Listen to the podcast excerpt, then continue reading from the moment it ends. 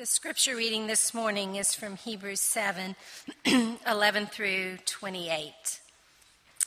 This is the word of the Lord. Now, if perfection had been attainable through the Levitical priesthood, for under it the people received the law, what further need would there have been for another priest to arise after the order of Melchizedek, rather than one named after the order of Aaron? For when there is a change in the priesthood, there is necessarily a change in the law as well. For the one of whom these things are spoken belonged to another tribe, from which no one has ever served at the altar. For it is evident that our Lord was descended from Judah, and in connection with that tribe, Moses said nothing about priest. this becomes even more evident when another priest arises in the likeness of Melchizedek who has become a priest not on the basis of a legal requirement concerning bodily descent, but by the power of an indestructible life.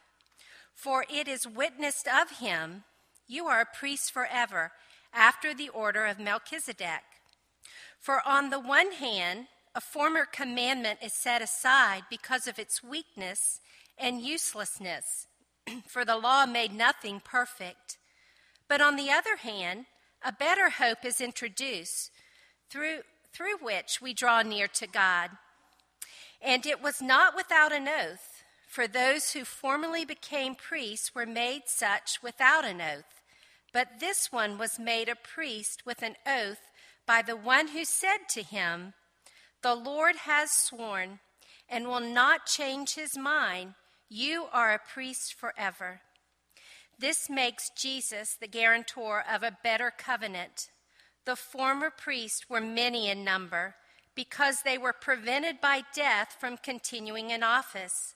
But he holds his priesthood permanently because he continues forever. Consequently, he is able to save to the uttermost those who draw near to God through him, since he always lives to make intercession for them. For it was indeed fitting that we should have such a high priest, holy, innocent, unstained, separated from sinners, and exalted above the heavens. He has no need, like those high priests who offer sacrifices daily, first for their own sins and then for those of the people, since he did this once for all when he offered up himself. For the law appoints men in their weakness as high priest. But the word of the oath, which came later than the law, appoints a son who has been made perfect forever. This is the word of the Lord.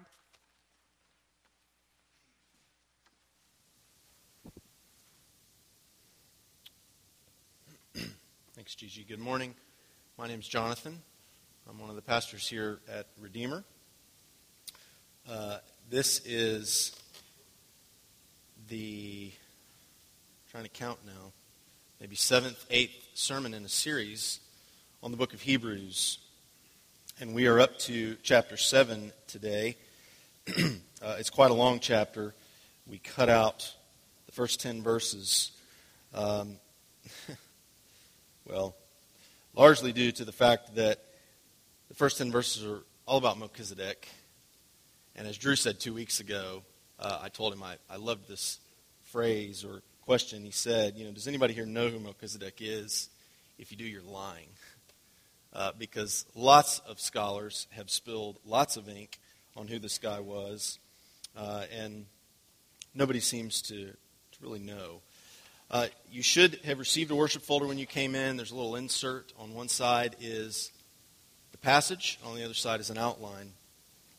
Uh, but just to rehash a little bit of background of Hebrews, uh, believers at the time Hebrews were, was written were being persecuted and tempted to give up, to quit the faith. Uh, those who were tempted to go back to the old system of law keeping and Jewish rituals and all those kinds of things. And so this writer is trying to call them back to the gospel. Uh, we've seen how the book kind of feels like a back and forth. Uh, it, it's, it's pastoral counseling, but at, at one moment he's kind of uh, exhorting, almost yelling at his uh, writer, or excuse me, at his readers, he's warning them. He's saying, "Beware, beware! Don't be deceived. Pay attention. Wake up." And the next minute, he's counseling them. He's giving them encouragement and gentleness. But again, there's this theme of Jesus as priest, and we saw it a couple of weeks ago. And really, as you come to chapter seven, there's the, the next few chapters are kind of an extended discussion of Jesus as priest. Uh, one writer says, In Jesus, God draws near to men, and in him, men may draw near to God with the assurance of constant and immediate access. And that's kind of review. Uh, we heard it back in chapter 4, where we're told Jesus is a priest who's been tempted in every way as we are, and yet can sympathize with us in our weakness. And this makes, us, makes it possible for us to approach God's throne. Uh, but as, as we come to 7, you've got an extended discussion here the uniqueness of Jesus' priesthood, its origin, but also how and why it's better than the priesthood of Aaron. And if you're unfamiliar with the Bible, Aaron was the guy whose family was in charge of temple sacrifices and the like in the Old Testament. And so his point is Jesus is a priest after a different order, but not only that, it's better. He's a better priest, it's a better order, it's a better covenant, as we'll see. Uh, I'd be remiss if I didn't briefly summarize the first 10 verses uh, of chapter 7, where the writer returns to Melchizedek. It's kind of a biographical sketch, it's an extended argument for the superiority and uniqueness of this man's work as priest, but more importantly, I think, Melchizedek is foreshadowing Jesus in that he's both a priest and a king. And if you weren't here a couple of weeks ago, two weeks ago, I think it was, I'd encourage you uh, to go back uh, onto the website or our podcast and listen to Drew's sermon from Hebrews 5 because he really expands on the connection between Melchizedek and Jesus. He was a king of peace and a king of righteousness. And he brings those two things together, and ultimately we see them in and through the work of Jesus Christ, uh, even at the cross. But coming to the second half of chapter 7, uh, where we are today, looking at your, uh, your worship folder insert, I want to see three things. Uh, first, how sin causes us to strive hard and to prove ourselves because we feel like we feel like we're constantly on trial, forever on trial, which is the first point there, drifting back to the weak and the useless. And then secondly, how Jesus' work as a priest is better and frees us from the need to be on or feel like we're on trial.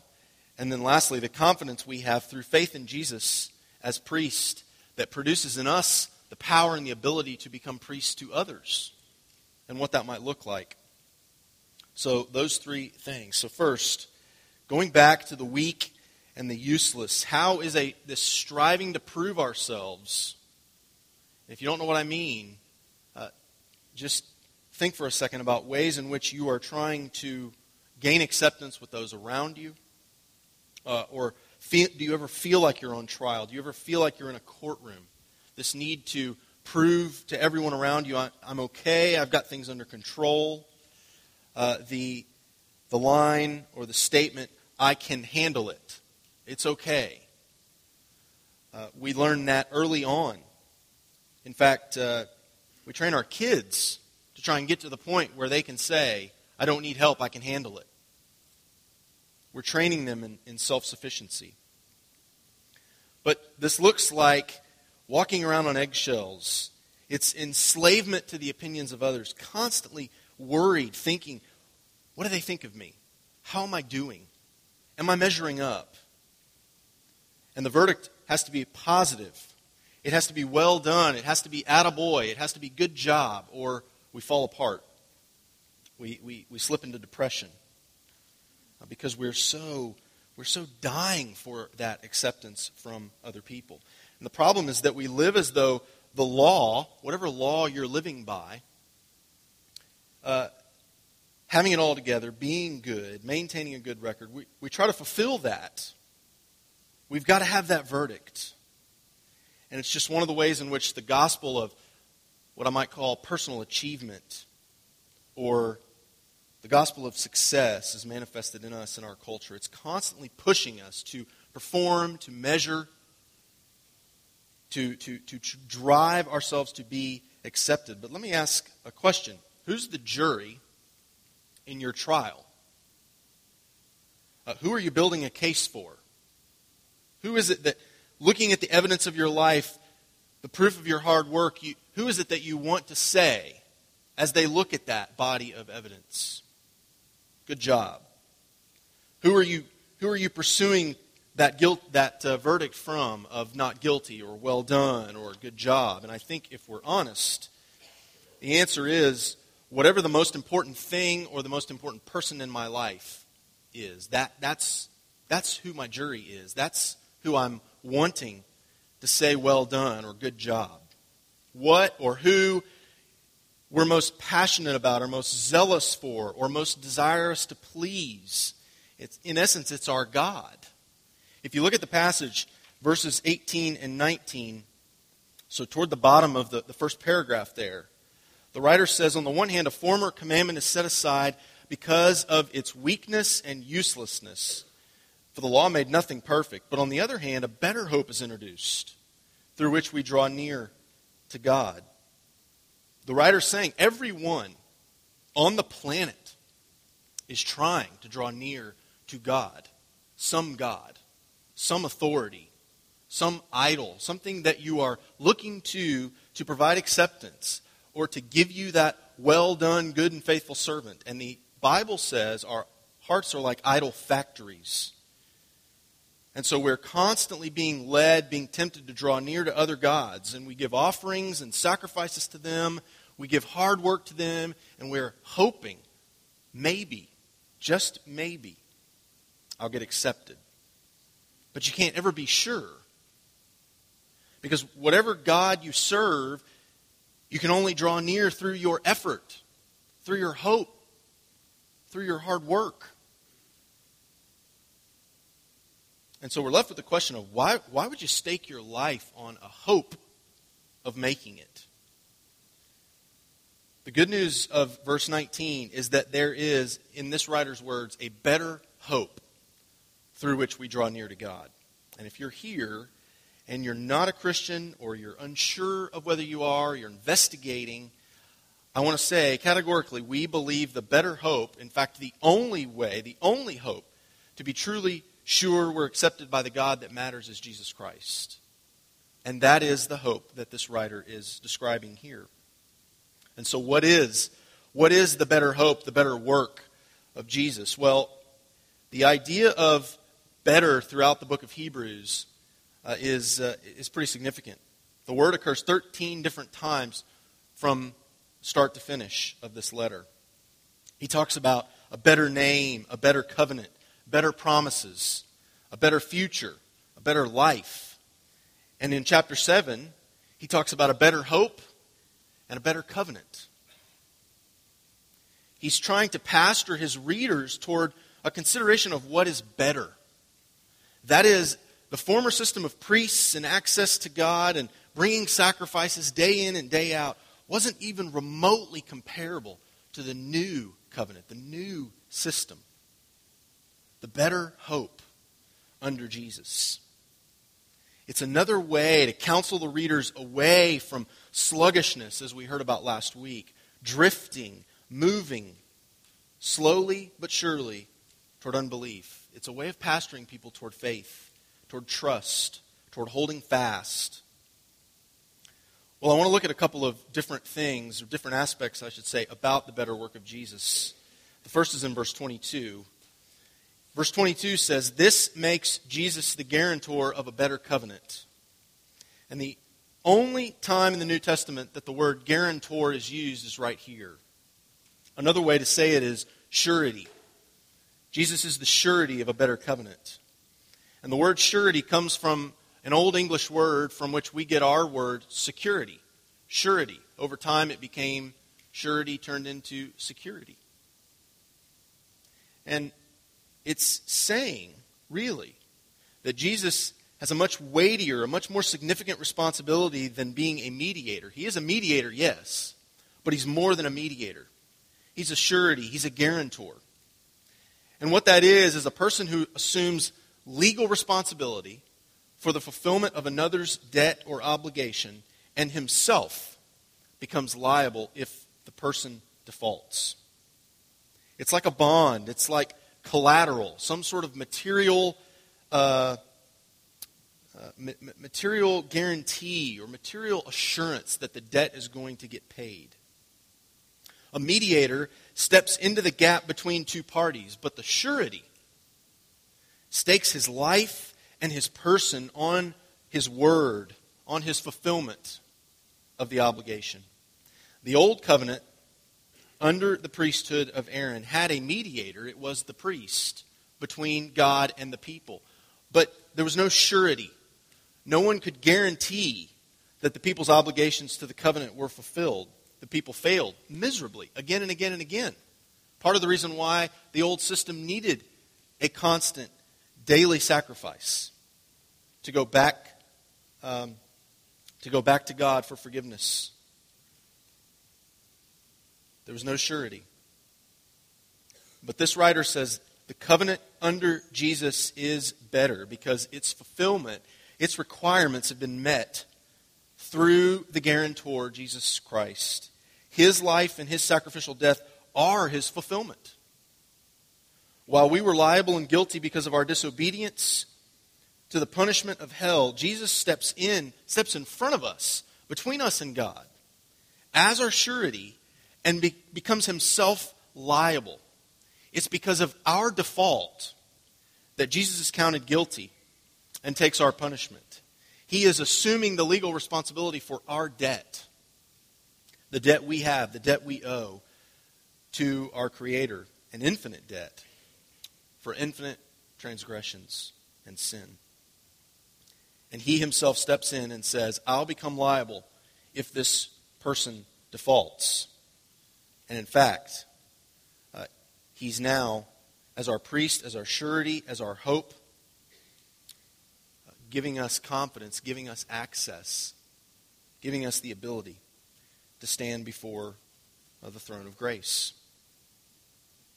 Not only that, he's saving at all times. If you look down a couple of verses later, the writer says in verse uh, 25, consequently, because he holds his priesthood permanently, he continues forever in this role.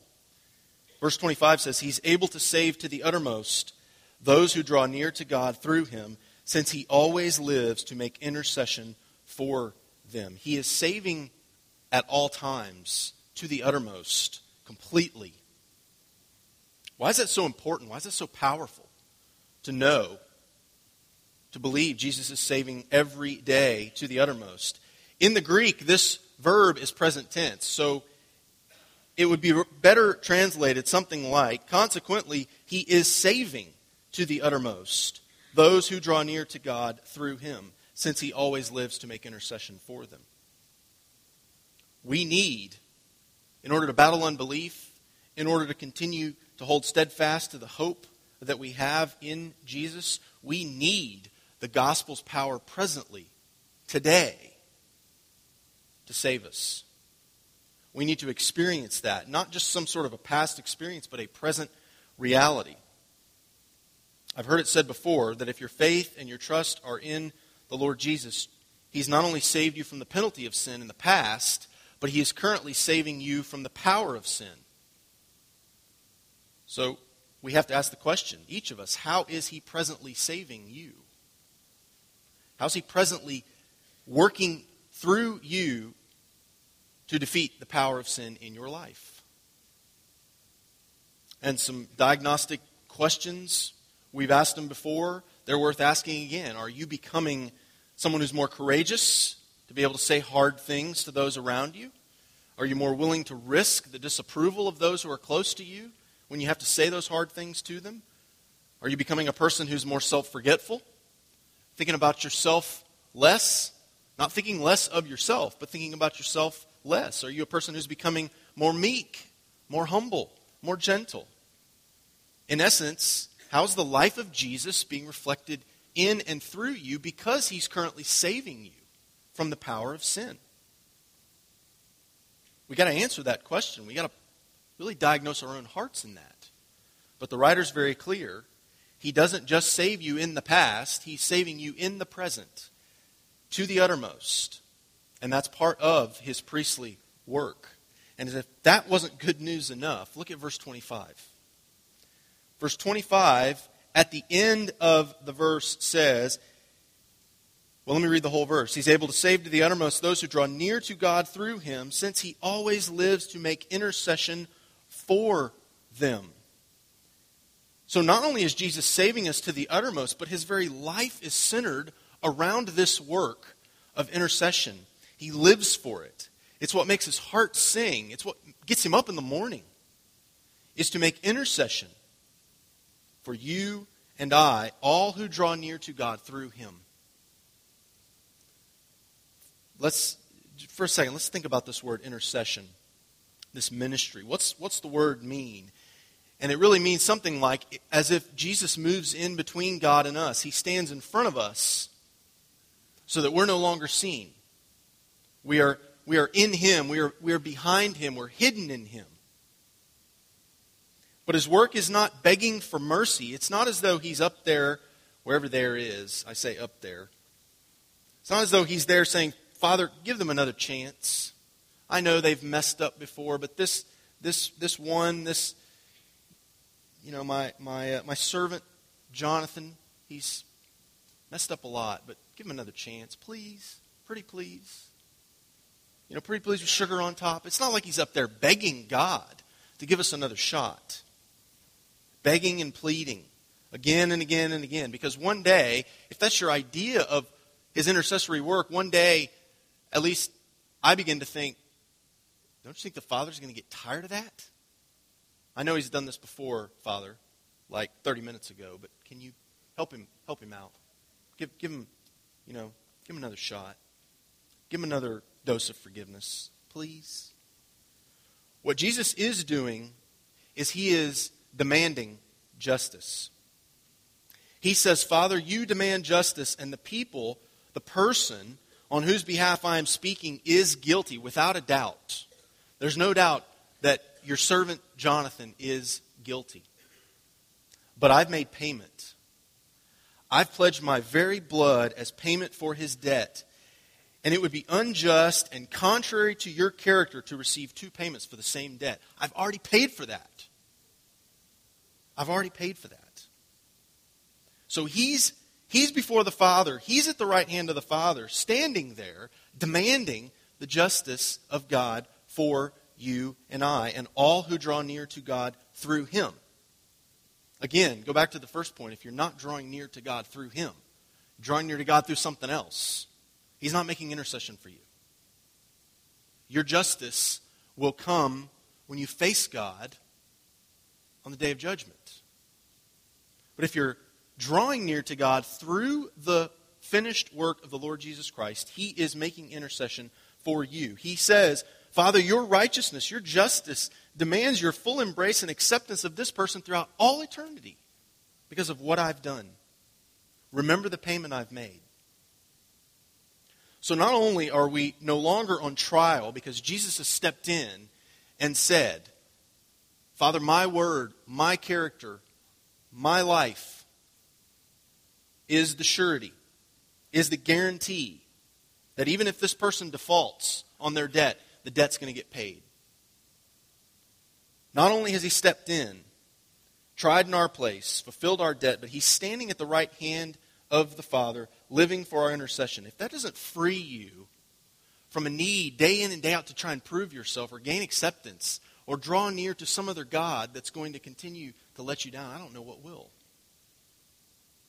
It's such a better way of living, as the writer describes. It's a better hope, it's a better covenant. It frees you from the fear of failure, it frees you from the fear of being condemned. We just read in our assurance of pardon who is the one who condemns? You, you can't be condemned. If you're in the Lord Jesus Christ, He has been condemned in your place. Through Jesus Christ, you receive, get this, an eternal, an eternal attaboy or attagirl. It's as if an echo, this reverberation of the words, way to go, echo over your life forever. If you know that, as our memory verse last month said, heaven is singing over you, saying, Add a boy, add a girl. Then what freedom? What a, what a better way to live. And if I'm assured that Jesus is a priest like that for me, then what that does is it frees me to move toward other people and to intercede on their behalf, as Barry was doing earlier, as we try to do each and every week. I can become, we can, you can become their advocate, their priest. And in our call to worship, as you look at the third point there, God calls his people a kingdom of priests. It's not the only place in the scriptures, but it's one. So it's a group of priests with a king. Very appropriate, right? Our king is unique because he's a priest as well. Part of the significance of him being a priest in the order of Melchizedek. He's, he's our king, but he's a priest to us and then alongside of us and empowers us to be priest as well. Look at verse 16 here in uh, uh, chapter 7. The writer says, It becomes more, back up to verse 15. It, this becomes more evident when another priest, that is Jesus, arises in the likeness of Melchizedek, who has become a priest not on the basis of a legal requirement concerning bodily descent but by the power of an indestructible life. Now, if you don't hear anything else, hear this, okay? Because this is, I mean, this just gets exciting. As high priest, Jesus, Jesus' offering wasn't the life of another. He didn't come with a goat or a bull and offer the life of another for his and the rest of the people's sins. Jesus' offering was his life. And through his life, the one who has faith in him can then offer their life on behalf of others.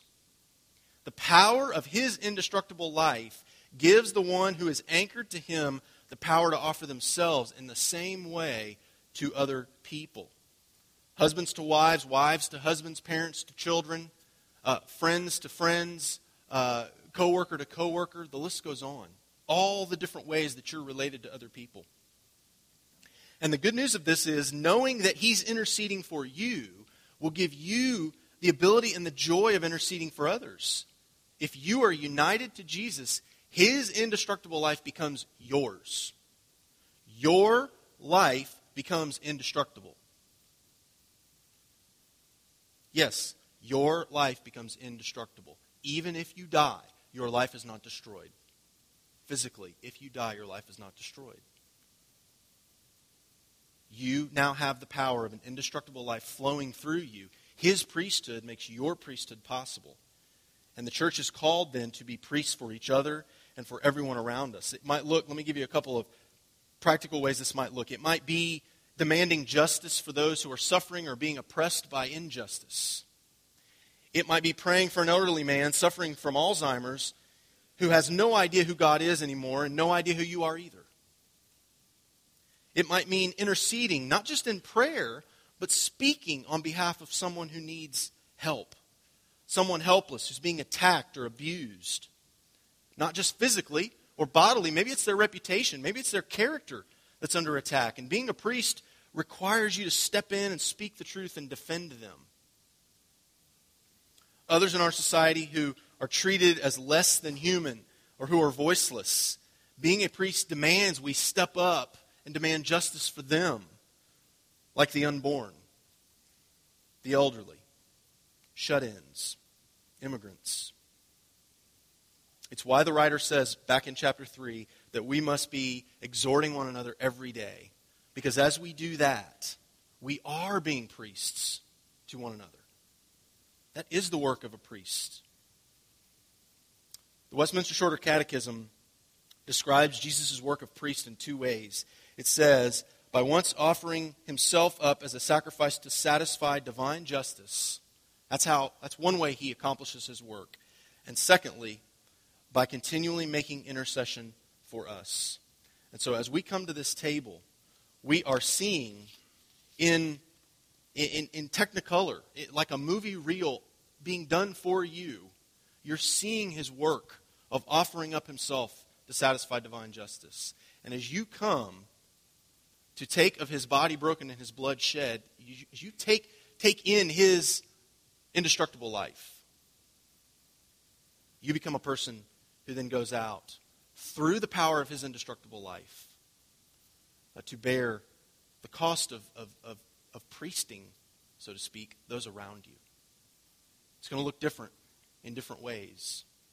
But rest assured, Jesus' work as a priest, as our surety, enables us to get this done uh, for the sake of our brothers and sisters in this room, for the sake of our community, and for the sake of our world. So let me pray uh, as we come to this table uh, this morning. Lord Jesus, thank you that you were willing to, to step up and be the guarantor of a better covenant, that you were willing to say to the Father, My, my life, my word, my, my record for, the, for these ones who, if they default, would have to pay the ultimate penalty uh, of death and eternity in hell forever. Thank you for stepping up to do that work. And Lord Jesus, we pray that as, as we come to experience your priestly work on our behalf, that we would become, by the power of your Spirit, by the power of your indestructible life flowing through us, that we would be the kind of people who offer ourselves on behalf of others, who, who become priests uh, after the order of the Lord Jesus Christ, uh, who gave himself up to satisfy divine justice and is now continually interceding on our behalf. Help us to be people like that so that you might be glorified. And we pray in your name. Amen. Um, we are in the uh, second week of the season of Lent, and we will be taking communion together each week um, in the same way. Uh, so I just want to remind you of two things, two warnings, two, two cautions that we give each time we take the Lord's Supper together. The first is that this is the table of the Lord Jesus Christ. It is a table that exists only because of his work as priest. Only because he offered himself up to satisfy divine justice, his body being broken, his blood being shed in our place. Uh, only because of that are we able to even come in the first place. This is his table. It's his work that results here. And so if your faith and your trust is not in him, if you have not entered into or or come to the place where you understand what he has done by faith, offered your life to him, we'd ask you to, refra- to refrain. Uh, secondly, it's a table of peace. By offering up himself to satisfy divine justice, he won peace for us. And so, if there's not peace in your life, if there's a relationship or a situation where you need to go and, and maybe be a priest to another person, intercede in that situation. Uh, pursue reconciliation. Uh, we, we ask you to go and do that. Take care of that first before you come. And then come back next week uh, and partake of the, uh, the elements. Um, the way we do this each, each time is you come to the middle aisle here. We'll have some servers up on this side and some servers on this side. Uh, you'll come take a piece of bread and a cup, return to your seat on the outside here. Uh, and then once everybody's received, we'll take together. Uh, if you're in need of prayer, uh, maybe you, I, I, need someone to pray for me. I don't feel like I can take communion today because there's a lack of peace and I need prayer. Or what, what have you. It doesn't matter what the situation is. We're going to have uh, two, uh, basically, prayer stations, uh, two men up here who will be offering themselves to pray with you. so take note of that too if you need prayer. On the night that the Lord Jesus Christ was betrayed, he took bread, and after he had given thanks, he broke it, and he gave it to his disciples, and he said, Take and eat. This is my body, broken for you. Whenever you eat it, do it in remembrance of me.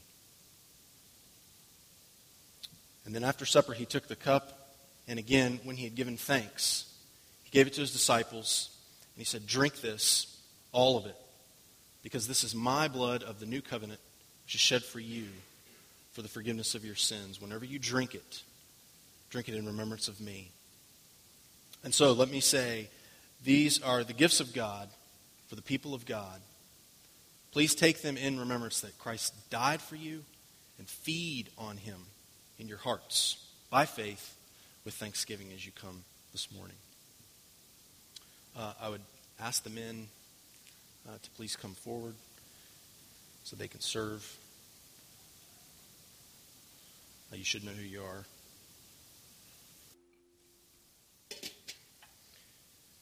Uh, taking the bread together, this is the body of Christ broken for you.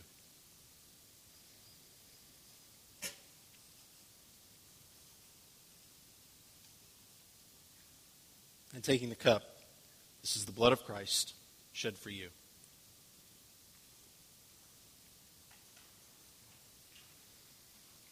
Uh, Father, thank you for feeding us, mysteriously feeding us with the spiritual food of the most precious body and blood of our Lord, your Son, our Savior, Jesus Christ.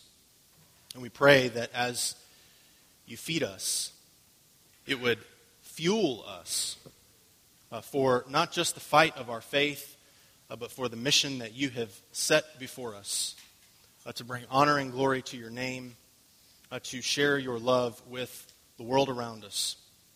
Help us to be faithful to that task by your Spirit. And thank you uh, for for the spiritual food you've nourished us with this morning. Lord Jesus, we honor and magnify and praise your holy name for your work. We love you. It's in your name we pray. Amen. Uh, thanks for being here. I know it was long, but uh, it's been good, I, I think. Um, two reminders if you are coming to that membership class, uh, head over to the fellowship hall. Uh, everything should be there. if it's not, it's Connie's fault. Um, but uh, I, I, will be there. I'm actually leading that class. Uh, and then if you are planning to go to Nicaragua, uh, you do really need to come to this meeting. I just want to shoot a couple things real quick at you and then let you go. Um, so, those two things. Uh, the hope that you and I have of becoming a priest and advocating, uh, not just if we're volunteering for Youth for Christ or you're on staff with Youth for Christ, but in your neighborhood, in your family, wherever you are, is or are, I should say, these words that I'm saying over you now, the benediction. Uh, it's the hope we have. It's the fuel for us as we go uh, on, our, on our mission that God has given to us. So receive these words. May the Lord bless you and keep you. May the Lord make his face to shine upon you and be gracious to you.